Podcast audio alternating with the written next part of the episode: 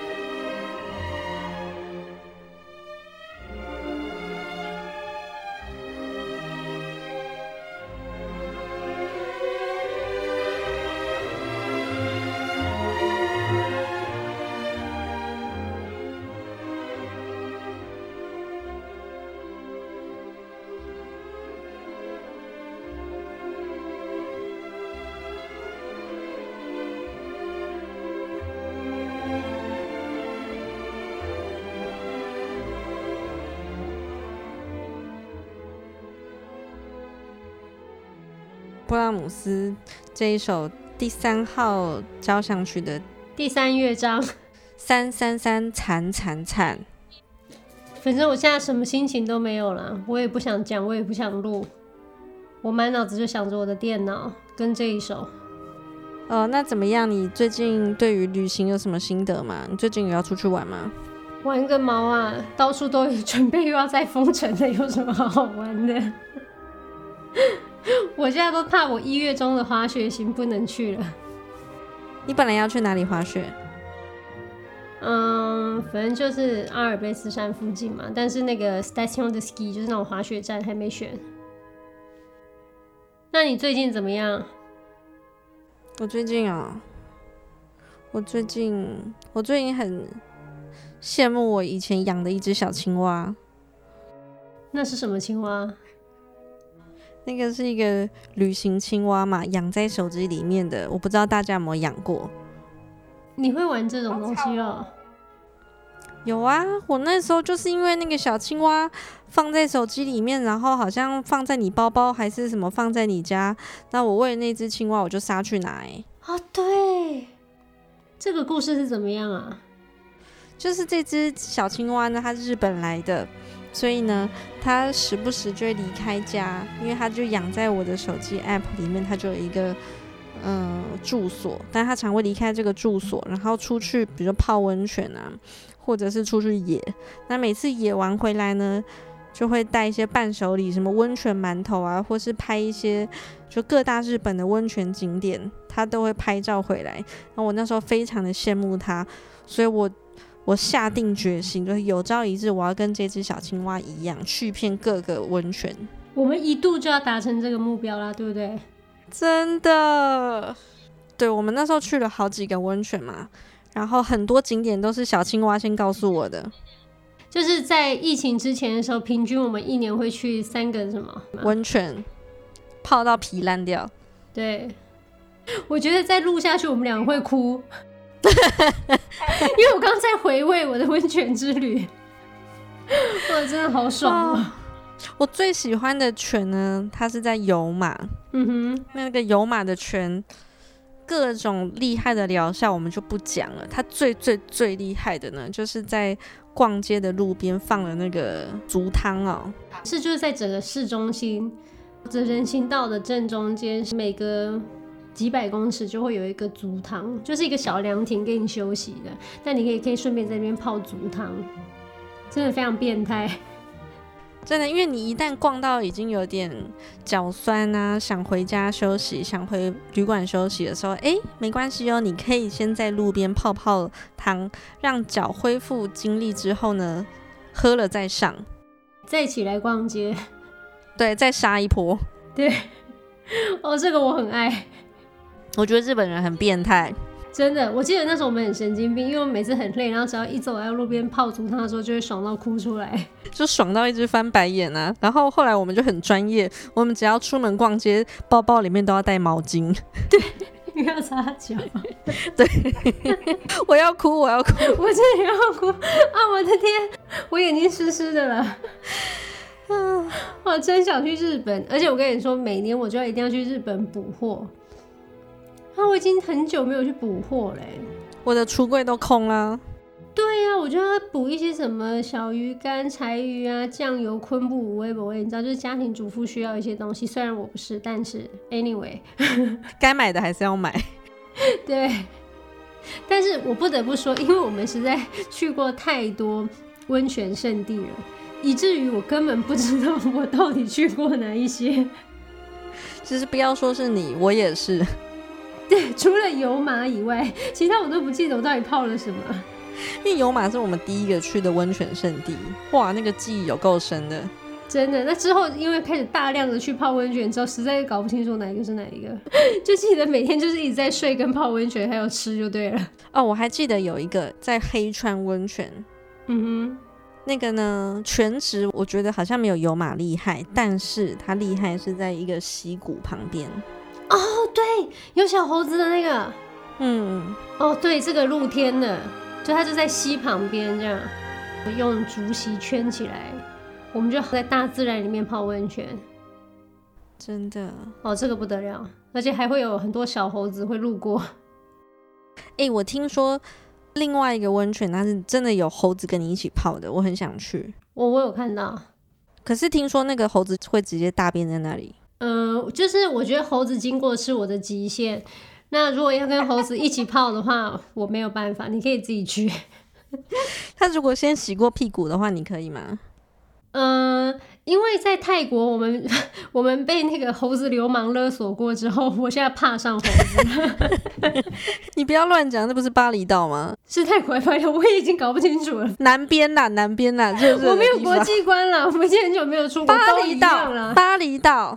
哦，对了，乌布乌布，对，而且被抢劫的是我，又不是你。哦，各位听众，你们知道巴厘岛的猴子有多劳模吗？真的是有够恐怖。对，就是他们真的是比黑社会还黑社会的。好，那我跟大家讲这个故事。嗯，反正现在大家不能出去玩，就加减听一下我们的旅游故事啦。摸黑黑马后，因为我们自己也不能出去玩，所以我们自己也听一听，自己嗨一下。好，就是有一次呢，因为我记得印尼的泡面是非常厉害的，所以我去到巴厘岛之后。我就吵着说，我一定要去某个杂货店，因为到处都有很多杂货店。可是何老师他像妈妈一样，他都不让我进去。那我就苦求哀求，终于求到他让我走进一家杂货店。哇，我赖在里面半小时不肯出来。这就是为什么我一定要停掉他的原因，因为这女是神经病。她在台湾的 Seven Eleven 都可以随便进去逛一两个小时，我最怕她走进什么 Convenience Store 啊、小杂货店啊。拜托，我现在只逛十分钟，好不好？那些货我都会备啦，除非有新货，那我。干嘛逛那么久？不是重点是要逛那么久，每次都什么都不买。然后在那边待两小时，神经病。真的，我们金牛座就是会买必要的东西啦，不会乱买。那你进去先逛一通干什么？啊，你不要吵。然后，然后，但是我们到了那个之后呢，我就受不了我那个体内想要购买的欲望。我说我一定要买这个印尼的泡面。那虽然台湾的全联或是什么家乐福也都有很多，但我不管，我就是要买在地的。到底有没有比较便宜呢？这个我也算不出来。但是反正我就是想要买嘛。然后，所以我就一次买了五包印尼泡面，哇，各种口味都有哦。我还是拜托何老师说，我可以买这个吗？然后他各种晚娘的脸色使给我之后，我就是坚持我的初衷，买了这些泡面，我就很高兴。然后就是晃着我的手提袋呀、啊，准备大摇大摆的回饭店。那个杨老师晃着晃着跳出那个杂货店，说时迟那时快。遇上了一群猴子流氓，大概六七只。我跟你说，他们摆出来那个真的是山口组老大的样子，你知道，堵在门口，然后把我们包围住。我想到底是怎样啊？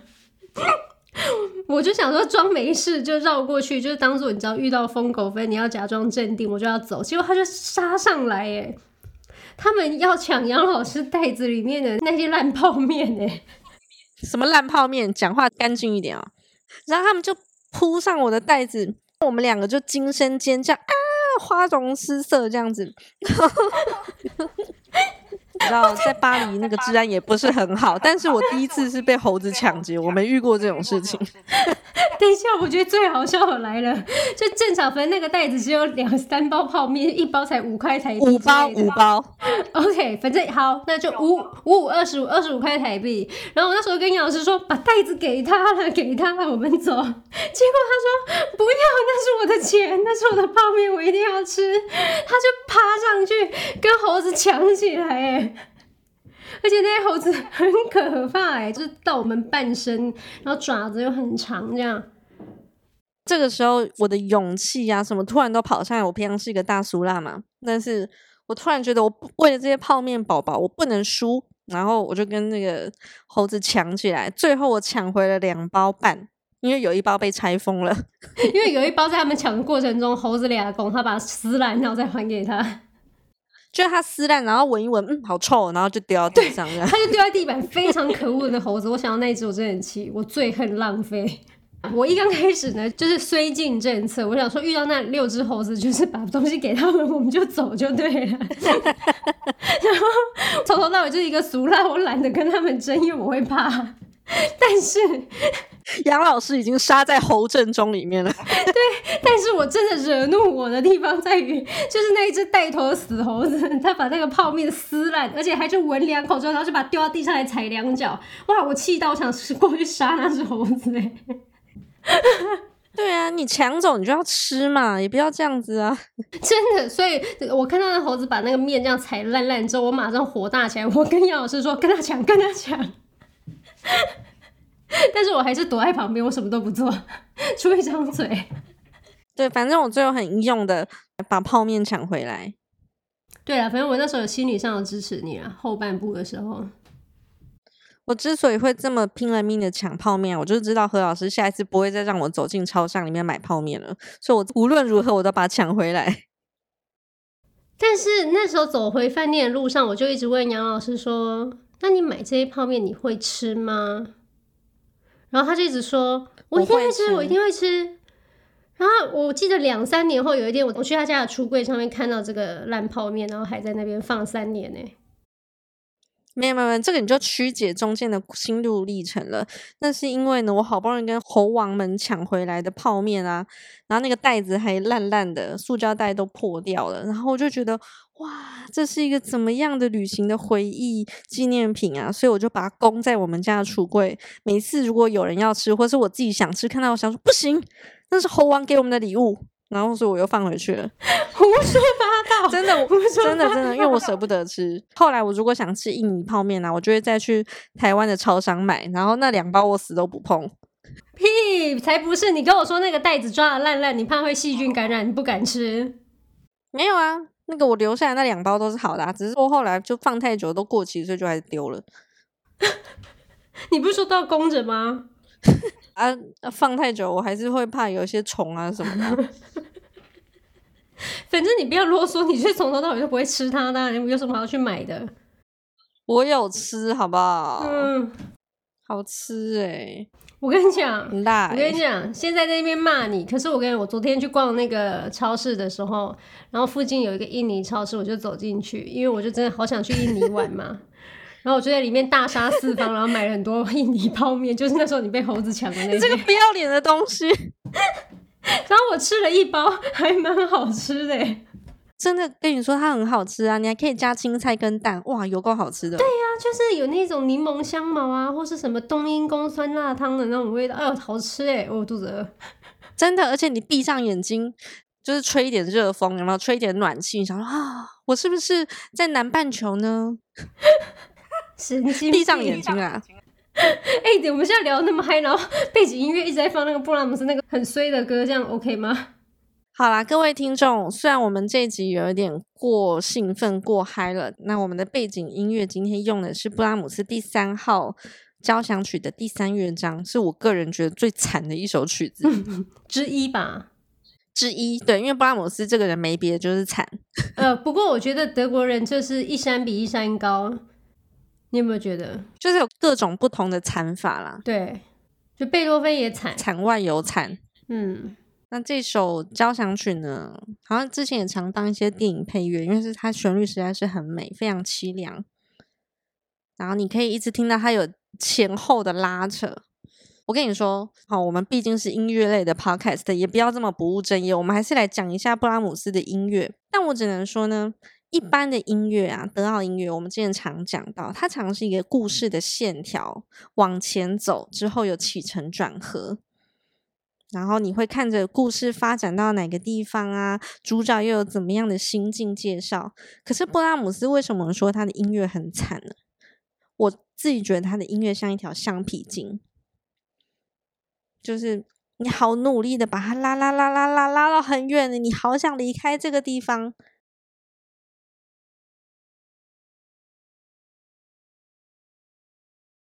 结果一放手，他又弹回到。就是原封不动又回到了原地。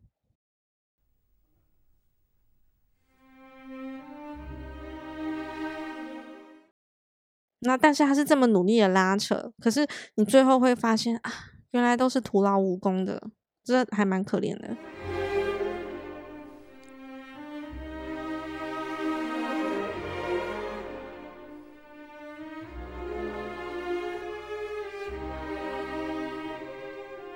介绍完毕，我还没有办法那么快从泡面转到布拉姆斯，我需要一点时间。真的，我这个就是没良心啦。对了，我跟你讲，我不像你，就是收放自如啦，没有办法像你那么 super，那么有弹性啦。是是是，我是一个弹性的橡皮筋，我喜欢布拉姆斯。我也是啊，我爱布拉姆斯。布拉姆斯是我热爱的音乐家的前三名之一，可是我很少。会主动在家里想要听布拉姆斯，因为太痛苦了。我觉得听众其实，在这一年我们介绍的曲目里面，就会发现啊，像我本人，我就是走比较悲情路线的。那何老师呢？她就是一个射手座女孩，她的个性是很奔放、很洋溢，然后很正面、乐观的。可是你知道，嗯。就是正面乐观，不代表我总是喜欢正面的东西。哦，那当然，但是就是说，每次我们提到要介绍，比如说布拉姆斯或是贝多芬这种音乐，嗯，就是何老师他也很喜欢这些曲子，可是你知道那不是他的本性，然后他会有一点痛苦，对他来说是很吃力的。那我不是，我就是黑暗，然后我觉得很爽。就是布拉姆斯呢，要怎么讲？我对他就是又爱又恨，就因为一听到他的音乐之后，你就再也出不来了。嗯，就是我太喜欢他了，他曾经是我最喜欢的音乐家，以至于因为常常会听了他音乐就走不出来。可是你知道，就到了我这个年纪，我就要常常让自己保持正面跟开心，这是我人生的首要目的。所以我很怕一直在进入这个状况。但是同时，我又非常爱布拉姆斯。这是一种像是你最爱的人，但你无法跟他一起生活吗？我知道，像傅聪那样嘛。怎样？就你听到他的音乐，你觉得天哪，太爱了。可是你不可能跟这种人生活啊。为什么？那么累。跟傅聪跟苏志燮都有点像啦，像苏志燮那么帅哦，可是他那个，就他真的是非常悲观又沉重、忧郁的一个人。我就是看看就好啦，玩玩就好。苏志燮也要让你玩玩吗？你管那么多，你问太多了。你是谁？Who are you？对，我跟你说，反正你知道人生很苦，你越活到越大，你就会知道，就是要保持快乐跟初心是很难的一件事情。所以尽量不要让别的东西影响到我们的心情。是，我们都是热爱那种忧郁、才华、颓废，我们最喜欢这种男生。可是你长大之后，你就会知道，真的要生活的时候，你没办法跟这种人生活在一起啊。还是肤浅一点好，就是在生活的时候肤浅一点。嗯，说到这个年纪啊，何老师最近快过生日，请问你有什么生日愿望吗？我跟你讲，这个就是不鸣则已，一鸣惊人。如果开始要我唠唠等讲出想要的礼物清单的话，可以讲一个小时。大至房产，小至我也不知道，地毯都可以讲。我刚是问客套话啦，你可不可以随便讲讲就好？啊，我没有听说你在客套哎，我现在很认真要准备讲一个 list 哎，嗯，尽量短好不好？好，我挑几个。我跟你讲，我很想要一台黑胶机，因为我家的不 OK。嗯，然后还想要什么哈？老大，你刚刚不是这样跟我讲的，你明明就是说是很精神层面的，你希望世界和平。哦，原来你在等这个答案呢。我就不想要让一般人知道我是不肤浅的啊，我一直在制造我很肤浅的一个表面。哼哼哼，所以你要我讲刚刚那个答案哦？我刚刚很认真的在想我要什么哎。这个我们私下聊好不好？你不要讲给大家都知道。那如果大家想要抖内这些东西也是 OK 啦。嗯，好，那我们去掉这些肤浅的答案，我再问你一次哈，你到底想要什么样的生日愿望？